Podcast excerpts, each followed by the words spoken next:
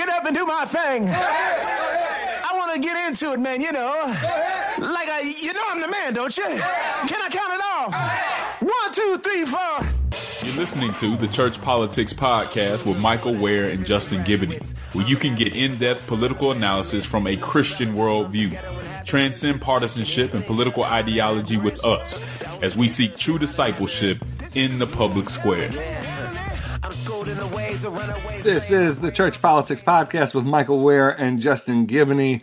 I'm Michael Ware. Justin, how are you this week? I'm good, brother. Really good, man. I was just in your area, in the DC area, for the Just Gospel Conference, which went really well. Uh, shout out to Thabiti, all those folks that put that together uh, from the front porch group. Man, they they did an excellent job. Had some really good, uh, some really good, some good talks and sermons. Man, Dr. Moore, uh, Russell Moore went off, and it was it was fun, man. Good to see everybody. My boy, Dr. Esau McCaulley, also did his thing, so it was great. Yeah, you gave a pretty good talk too. I I, uh, I was able to watch some of the conference. I was traveling in, in, a bit in and out, but was able to watch the live stream. And uh, uh, yeah, I would urge folks to check out uh, Justin's talk as well as some of the others he mentioned. Uh, uh, Dr. Moore, Esau McCaulley, friend of the podcast. Uh, but but yeah, it was a great great conference. They really know how to put one together. Yeah, I think so, man. So if y'all want to check that out, I guarantee you won't regret it. Uh, you can probably just I know it's all on YouTube. So the Just Gospel Conference 2020. Uh, you'll get to see all those. Uh, I spoke on the second day, but you'll get to see all those speeches. I know uh, there were great speakers. Jenny Yang and others were there. So regardless of who you catch, man, it, you'll enjoy it. Justin, you know, we we got past um, a Super Tuesday. Uh, we now know, you know, basically every week we have uh, different states, uh, basically a handful of states voting uh, every week now for a while, and so that's moving forward. But what, and we'll talk about 2020 a bit later in the podcast. But thought we'd open up talking about the coronavirus and President Trump's response to it. I mean, just just uh, this is now a pandemic. Uh, globally, stocks have went down, including Wall Street. Italy is in the middle of what uh, New York Times reports is one one of the largest ever attempts to restrict the movement of people in a Western democracy, locking down the Lombardy region and some more of the north of Italy, affecting about 16 million people. Saudi Arabia closing off air and sea travel to nine countries, and then in the United States, uh, the Trump administration. Uh, is sending some mixed messages, and a lot of that is due to the the, the president, who, you know, Justin, in some ways, and, and I want to be, you know, I, I want to try and be judicious here, but in some ways, you know, this is the kind of crisis that that the folks were worried about with this president, who is responding in a very political way who is not on message with the experts in his administration, not on message with the CDC, uh, doesn't seem to be willing to back up even the messages of of his own cabinet and people that he's uh, he's appointed. Uh, they sent, I think, some administration officials uh, to do some of the Sunday morning shows that were uh, that from some of the segments I saw were not reassuring, but instead gave a sense of uh, uh, secrecy and, and not really uh, being able to convey confidence that the government is, is managing this well. Um, I think there's been a lot of overblown sort of predictions about kind of what, what's going to happen. Eh, the fact is, no one no one really really knows uh, we could look around the world and and get a sense of the fact that uh, certainly this could be a major uh, major crisis affecting not just the financial markets but affecting the daily lives of the American people, particularly in certain regions of the country. Uh, and it, it, it, would be it would be nice to have have a, a, a presidential leadership that was reassuring in this moment. I, am not sure we're getting it. Uh, what, what, do you think, Justin? Michael, to be honest, man, this is something that's hit close to home. Uh, my family uh, had a cruise planned for next week, and honestly, man, up until the travel advisory that came out Sunday from the State Department, it was hard to tell how much the outbreak should alter our plans. You had some people, especially with the way our news is distributed now, you had some people who were saying that this was overblown. You had others saying that we should be running for our lives. Uh, and I think you hit on the head. I don't think anyone knows how bad this will get, but maybe within the last 12 hours, I think the government has provided a little more clarity or some guidelines uh, and kind of taken that it's better to be safe than sorry position. Uh, right. Trump's initial response came under a lot of scrutiny, um, and I, and I think it should have because this is no time for a kind of shoot from the hip or freestyling pressers that he usually does. Uh, he's not prepared for these conversations, and so he's giving answers that just are inaccurate. I know that at one point he said that the virus had reached its peak. Another time he said anyone that wanted a test could get it. Those statements were corrected by other folks in the administration. And it's just unfortunate that someone would take um, an issue that could be this serious and still be so unprepared uh, to really handle it. Uh, now he's got a lot of criticism, especially from governors, because governors on the, are on the front lines of trying to protect their states and, and people in general from this virus. Uh, and not just from uh, Democrats, also from Republicans. Uh, Maryland's Republican governor criticized Trump's initial response, although he said that he was um, happy to see that Pence was the person that was going to lead the effort to keep Americans safe. Bernie Sanders uh, disagreed with that. He thought Pence shouldn't be running it. Also, New York Governor uh, Cuomo uh, criticized the CDC. Apparently, they were delaying coronavirus tests in private laboratories, so they weren't allowing private laboratories to, to do that. He thinks that would move the process along for states if they allowed states and private laboratories to, to take some of that work as well. Uh, but one thing that was very interesting, Michael, was that there's a Politico article uh, saying that some of the folks on Trump's team uh, see this coronavirus issue as an opportunity to do some other things as far as policy goes, to get some other policy wins. Number one, they think it might be an opportunity to in- increase border restrictions. Uh, also, uh, it might allow give them the chance to isolate China even more by reducing reliance on Chinese manufacturing. And lastly, uh, to actually deliver broader tax cuts. Uh, it's being reported that Newt Gingrich called for offering a one-time tax credit for companies that move manufacturing back to the U.S. from China. Uh, so that is interesting.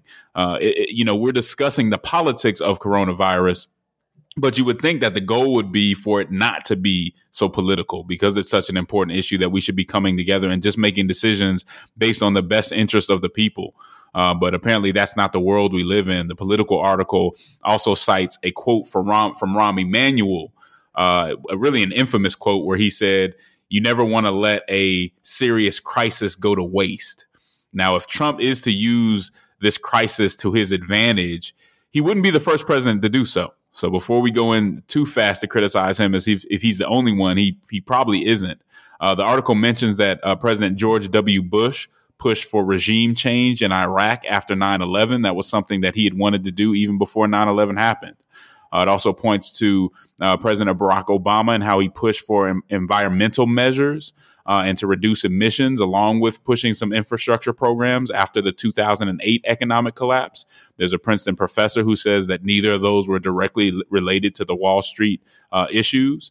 And then a little further back, you had President Woodrow Wilson, Wilson, who used the 1918 Spanish flu outbreak to exert control over the economy, including food and fuel distributions and some stuff that was going uh, going on with the railroads.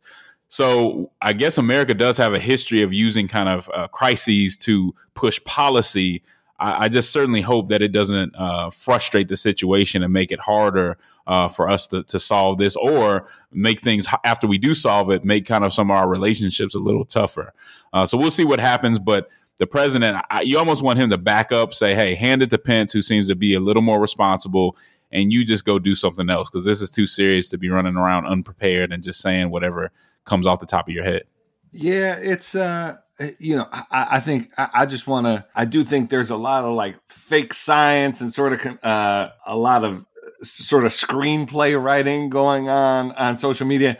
I, I do want to be clear. I uh, so I think some of that's some of the stuff I've seen on social media and stuff is overblown. People trying to get clicks. I want to urge people what the CDC is saying is not overblown. what uh, what uh, reputable news sources uh, are are reporting, instructing uh, instructing folks uh, with best practices and guidance for what they should do. That's not overblown. So we want folks to make sure uh, taking care of yourselves as Christians, taking care of the people around you. remember, you have a responsibility not just for yourself, but for those uh, uh, in, in, your in your community that you're not just sort of operating on an island and something like this is uh, will make that really really clear to you. So you know i would just urge folks to to stay safe uh, uh, take care of yourselves stay hygienic make sure you're washing your hands make sure that you're um, just being responsible uh, and, and, as citizens we need to take on some of the burden for uh, for for trying to to mitigate some of the consequences of uh, what's what's happening here. And then Justin, I just say, you know, with uh, I, I, agree with you that it was a, positive thing that Vice President Pence was was brought on uh, was brought on board. I think some folks would have criticized whoever Trump brought on to to manage this. Mike Pence was a governor he has executive functioning. People in in the Trump administration respect him. Uh, he knows them. So I, I think it was it was good to bring in a point person, just like Vice President Biden. He's not a general. It, he didn't know the exact way to get troops out of Iraq, for instance. But but you wanna you want you want an executive there. Uh, Ron Klain was uh, was the White House's point person for Ebola. Well, Ron Klain isn't a doctor, but he's he's someone who knows how government works. He's been in government for a long time, and so you know, folks should just just should just be be a little careful about um, about just buying into the the constant sort of outrage outrage machine. If if Pence uh, you know make makes a concrete decision. Uh, here that proves to be you know negative or costly then let's criticize that. But but pence hasn't done anything yet.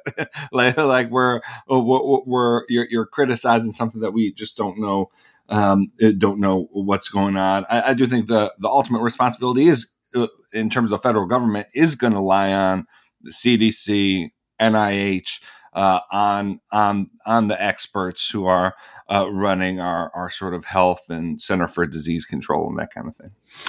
Yeah, I couldn't agree more. Um, I think there's obviously an effort on the left to to make Pence the same as Trump, and we may disagree with with the way that. Uh, uh, Pence has put up with Trump and a whole bunch of other stuff in his policies, which I certainly have a lot of disagreements there, but they're not the same person. Uh, I, I, can't say that he approaches things in the same kind of haphazard way as Trump does. And so I think it's good, again, uh, as you said, it's good for the country that he's kind of in front of this. Yeah. Uh, are, are, you going to be able to uh, to re- rebook your cruise? We'll see, man. Uh, you know, with, with our schedules, it can it can be tough. But we're having yeah. like a group. We're going with a group of friends. We're, so we're having a group uh, meeting tonight, and we'll just kind of play it by ear. Well, we're going to take a break. When we get back, uh, we're going to talk a little bit about some of the uh, some of the developments uh, in, in, and storylines, sort of uh, with with 2020. This is the Church Politics Podcast.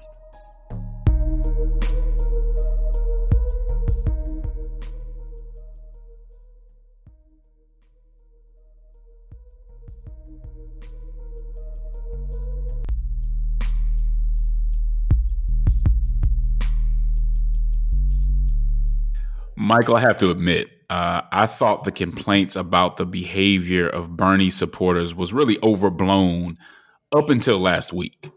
Uh, it is very clear that Bernie supporters did not handle Super Tuesday too well. Uh, some of them have spent, it seems like, the last week blaming the campaign's failures on the supposed stupidity or low information uh, voters that are Biden voters and calling them all kinds of names, sellouts, and everything else uh, in their disappointment. The hubris coming and vitriol coming from that direction, I think, has got to be a little much.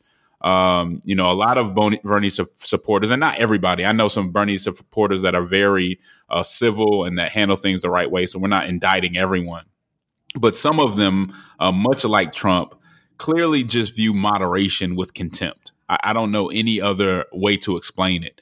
Uh, there are some progressives who seem to think that if you don't agree with their specific policy prescription, then you don't care about poor people, you don't care about struggling Americans generally. And I think that's very dangerous. I tweeted about this um, uh, uh, yesterday. I think that's a very dangerous way to look at things and kind of inaccurate because someone can agree with you in principle and think that there's a better way to accomplish the same objective. Someone can disagree with your policy and still care about the same people that you care about, right? You almost get this feeling that a lot of Bernie supporters and and really some of the you know a lot of the folks that are speaking on his behalf, some of the surrogates are basically saying that if you don't want to take the most extreme measures, then you don't really care. But the fact of the matter is, and I think history shows us, the most extreme measure is not always the best or only compassionate way forward. Uh, being moderate can be a cop out, right? Being moderate, we've seen in history, and, and a lot of people have pointed to uh, Dr. Martin Luther King uh, when you know when he was writing and he had criticism of white moderates. Uh, I think he points out very well in that that being moderate can become a cop out if you're using it as a reason to delay acting on clear injustice. But I'm not sure that we can say that being that moderation in general is a, always a half-hearted position or it's always kind of indecisive or means that you don't want to go all the way there that you're willing to compromise on on serious justice issues. I'm, i don't think that's what moderation means. And one place to kind of get a good definition of moderation is peter wehner i think he has a really good definition of, of moderation which a lot of people are fighting against. And here's what he says. He said look moderation isn't this kind of weak-hearted compromise all the time. He says moderation is an ancient virtue that involves prudence, right, being wise, and humility. Uh, it does not always mean truth is found in the middle of two extremes, nor that bold and at times radical steps are not necessary to advance moral ends. That's so important. When I say I'm a moderate, that does not mean I look to see where both extremes are and I land right in the middle, right? Now, sometimes a lot of times you're going to land in the middle because when they when there's such a big gap between the extremes the only thing sensible is somewhere in the middle but not directly in the middle or just looking to somehow always be in the center of everything. That's not what it means. He goes on to say this moderation accepts the complexities of life uh, and and it distrusts utopian visions of simple solutions such a good, such a good quote right there. The way to think about moderation, he says, is as a disposition, not as an ideology. Uh, its antithesis is is not conviction, but intemperance. Right. So intemperance would be the opposite of moderation, not conviction. Right. So it's not saying moderates are somebody who's who aren't passionate about any issue. They just don't want to be intemperate. They just don't want to assume that there's an easy answer to all these complex uh, issues. Uh, and so, Michael, I share the same. Cons- I share the same many of the same concerns that you see coming from Democrat socialists about the innate flaws in kind of the American consumer capitalism capitalist system, uh, and how it's really left a lot of people behind. How it's let Wall Street get away with murder while poor and working class people continue to suffer. I don't necessarily disagree with them on that.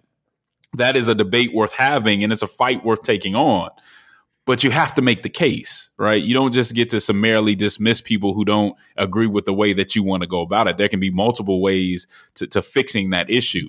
Um, and and the idea that any form of capital uh, of socialism, excuse me, is the obvious alternative and a clear way to f- just fix everything, I think is just far fetched. Uh, socialism doesn't necessarily have a pristine historical record, and people who question socialism can make a strong historical and present day case. That doesn't mean that you're wrong. It just means there is a case to be made against it, and the answer might not be so obviously socialism. And so I'll end here, Michael. Here are my two big issues with any kind of socialism, right? So I'm not, I'm not a socialist, but I want to be clear why not. And here are two of the biggest reasons. Number one, let's not be utopian. The state isn't just some perfect benevolent being, right? The state or the government is people. People run the government.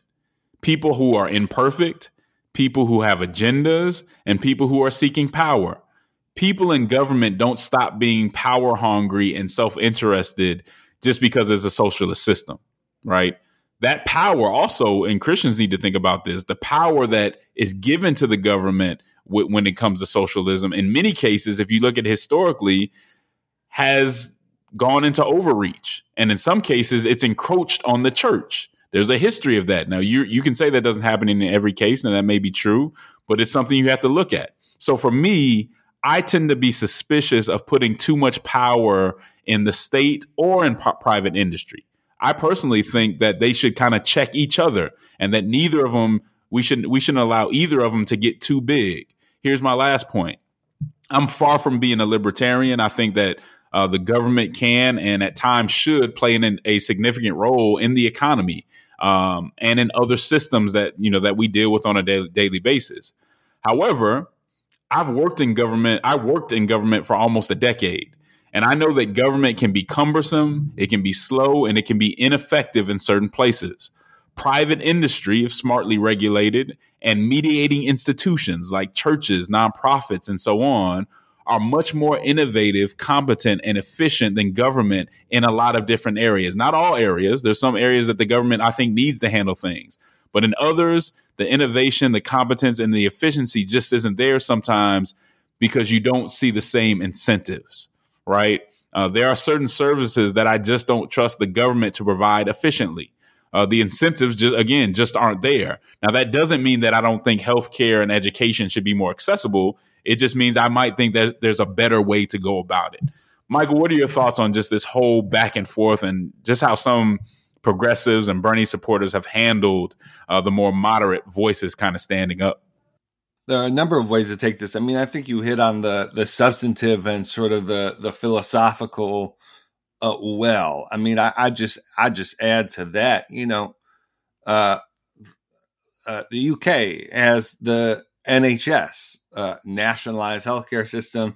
You, you tune into their their political debates, tune into their elections, and ask yourself whether uh, whether the NHS has ended health care policy debates or needs in in uh, there. And the, the answer, by the way, is no. The NHS continues to be one of the primary political issues uh, in the UK. Uh, instead of debates about whether it should be created, uh, now the debates are whether it's being funded enough. So they got, they got a nationalized healthcare system, but then it's a matter, well, well, how, how much is it funded? Uh, are there enough doctors to go around? And so, you, you know, uh, you, you go to any sort of, uh, these these solutions are not sort of the the end all be alls that sometimes they're presented as. Uh, uh, they are not sort of like you said, Justin, sort of utopian policies that uh, will, will sort of end debates about education or ch- child care or or health. Uh, so so that would be the first thing I'd say, and and then you know to move to the the political. I mean, I think it's just a clear example of why uh, why Bernie Sanders has fallen behind in this in this race. He's running for the nomination of the Democratic Party, and yet many of his supporters, and at times the candidate himself, makes a case that requires Democratic voters to reject uh, the presidencies of past Democratic presidents, and in some ways to sort of equate uh, all of the presidents together. I mean, you talk to some Bernie supporters, and Bernie has had some moments where, you know, he suggest he's sort of not been able to state clearly, you know, the, the difference between Reagan, Bush, Clinton, and Obama?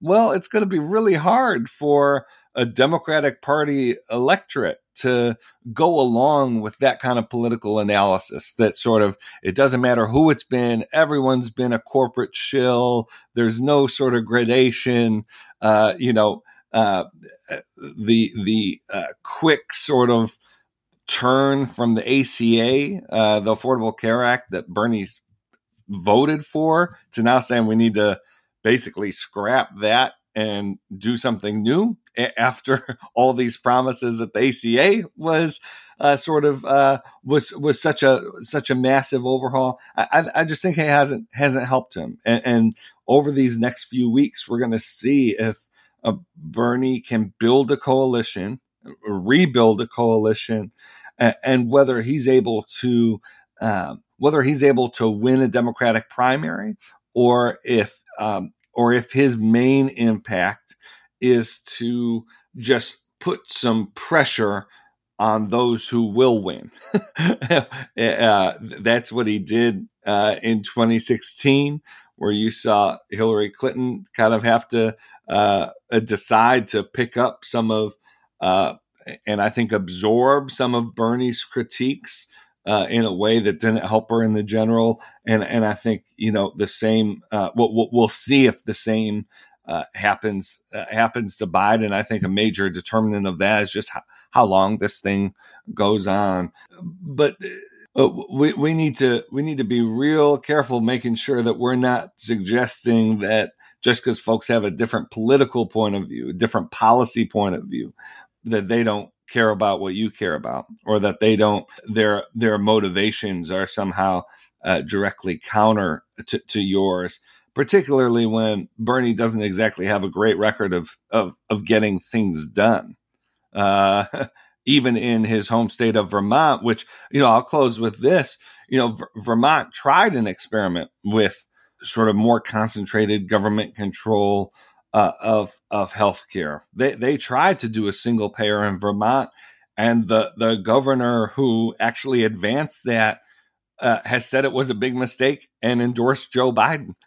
uh, and, and, and, you know, Bernie was he- heavily involved with that. Obviously, since he was in the U.S. Senate, he didn't, you know, write the bill, but he was he was supportive of the effort. It, it's very close to what, and even in Vermont, a small state that doesn't, you know, doesn't have to cover too many people, couldn't find a way to make it work, even though it was accompanied with all of these promises about how it was going to be such a break from the American way of doing healthcare. And, you know, uh, uh, this isn't a direct quote, but, you know, a revolution in healthcare in, in Vermont. Well, the revolution didn't go too well, and, and they since scrapped it.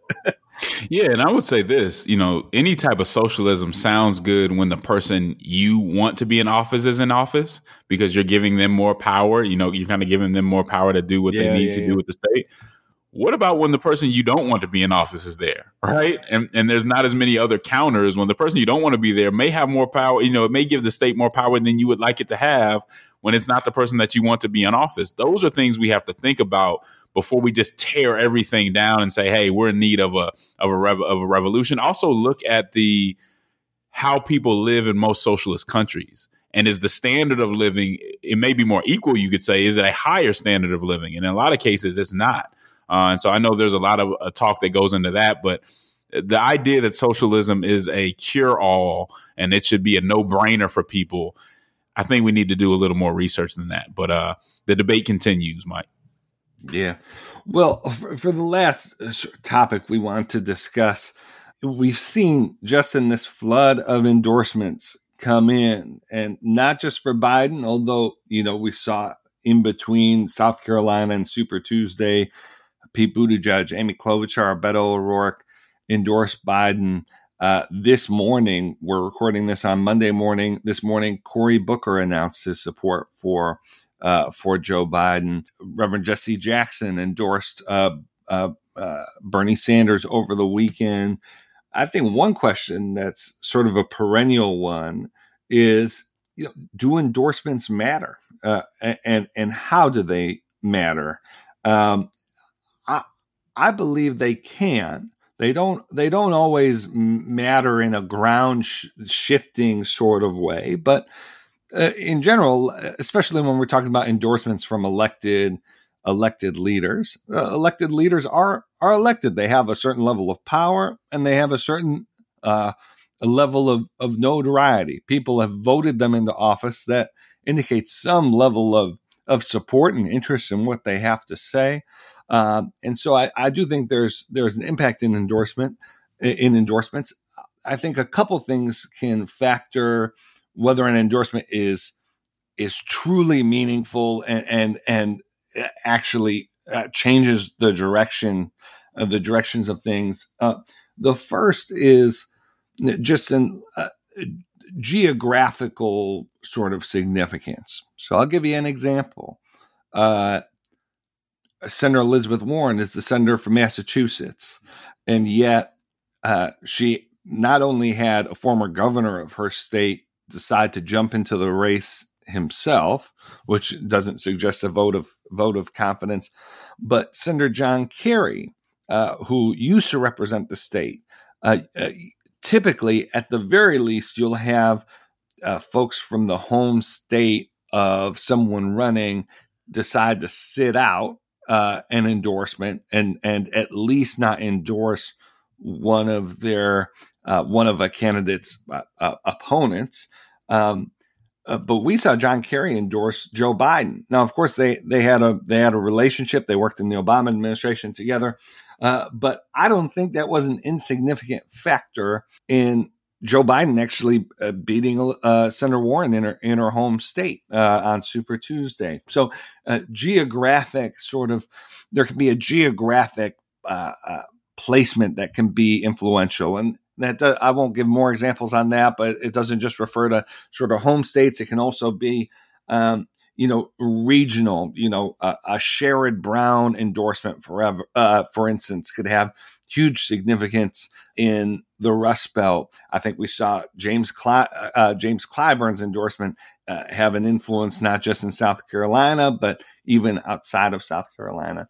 Um, and then, just in the, the second factor I, would raise is uh, endorsements can sort of validate a certain aspect of a candidate that's important, or they can be timed in a way that validates a moment.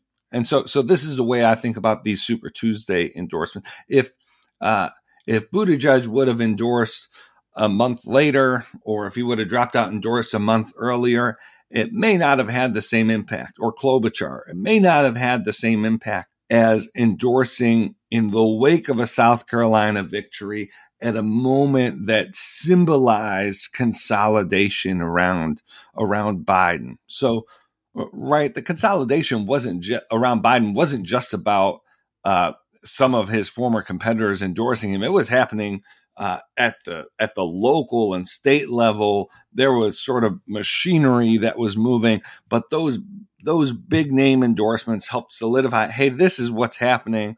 Uh, if you ascribe to sort of this lane of the Democratic Party, uh, Joe Biden is the direction you should be going. And so endorsements can have an impact there. But before I toss it to you, just now, uh, over the weekend, Kamala Harris also jumped in and and endorsed uh, Joe Biden on Monday night. She she will be joining Joe Biden for a rally in in Detroit, I believe. But um, but yeah. So so what what do you think? And how how have you seen endorsements uh, play out? Do you think that they they can be meaningful?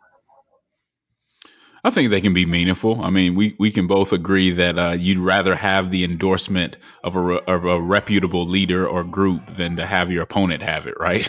so so that's that's one thing that's clear. Um, and then you have situations like you know Congressman Jim Clyburn, right, where his endorsement because of how it was timed had a big you know had had a pretty big impact on what was going on. Now there were a lot of things going on to kind of to make that happen, but but I think you're right that you know that can happen where it has a a really big in, um, impact. Mostly, I don't think that endorsements have the major impact that sometimes we expect. Right? Uh, people work so hard to get endorsements, and you get really excited about it, and then it's kind of like, okay, people are like, okay, that's cool, and they kind of move on. What I think it does most of the time, Michael, is endorsements give a campaign a sense of momentum right? So if you've won, you have a big Super Tuesday, and then you get all these endorsements it's really showing that you have momentum. And I think people sometimes tend to go along with the momentum or, at least recognize and say, okay, this person is in the lead. This person is the one that's supposed to win. And that goes a long way. And I, so I, I think that's where most of the benefit comes from in a lot of instances. Cause I've been on some campaigns, man, where we had the endorsement of everybody, and especially on like referendums and stuff like that. And mm the people just didn't care, right? right? So sometimes, right. sometimes it means nothing. Usually, it means something uh, because of momentum. And then, and and if if things align the right way and it's the right person, the right group, it can mean a lot. So it, it varies. Well, well, you know, I think where um, uh, what's going to be interesting to see is, I mean, clearly endorsements either because they created the momentum or because they validated uh, the momentum that Biden would have naturally had coming out of South Carolina. Anyways, I mean, I think part of what we're saying is it's all it almost doesn't matter. like like the, the, win creates the endorsements, the endorsements help create the win. Like it's all part of a all part of an ecosystem. I think one interesting thing is just going to be to see what's the staying power, what's the life of the meaning of these endorsements.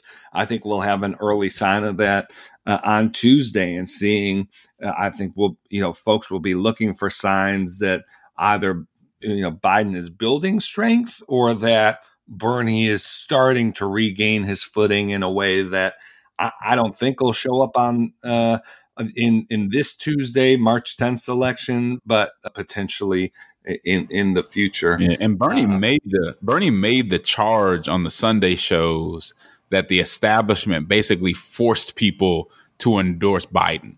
Uh, and yeah, so it's kind of going with that conspiracy. And I, and I, and honestly, I think those really early endorsements, so Klobuchar and and uh, Buttigieg, I would imagine some pressure, or at least the you know the carrot and the stick was kind of applied, right? Either there's some benefits to doing it, but I, I would almost guarantee that somebody was kind of pushing that a little bit. Uh, to say it was forced, I don't, I don't know about all that, but I will say this: Michigan's going to be crucial for for uh, uh, Bernie Sanders if Bernie can't win Michigan or he does really poorly in Michigan, I think it's almost time for, for him to pack it up, but we'll have to see. Yeah, yeah, for sure. Well, I, I think that's the that's the end of what we what we want to discuss today. Any any closing words, Justin? Not really, man. Just uh, keep supporting. Uh, you know, you are a part of the AND campaign, so if you want to uh, create a chapter in your area or just support us, you know, we don't we don't get paid to do this show. Uh, we just put this information out there, but we would love your support in kind of making this happen and getting you more con- uh, content. So we do need you to get involved. The uh, the AND campaign isn't something outside of you. If you support us, then the AND campaign is you. And I'll just leave with our, our outro. there is a cross that neither political conservatism nor progressivism is fit to bear. There's a civic, civic hearing in need of faithful witnesses who love social justice and won't surrender the truth to be loved by the world. Politic with the boldness and compassion of Jesus Christ and camp. Until next time. That's it. Have a good one. This is the groove. Tell me, yeah. I'm schooled in the ways of runaway slaves. I'm brave. I'm unchained. I'm Frederick Douglass with a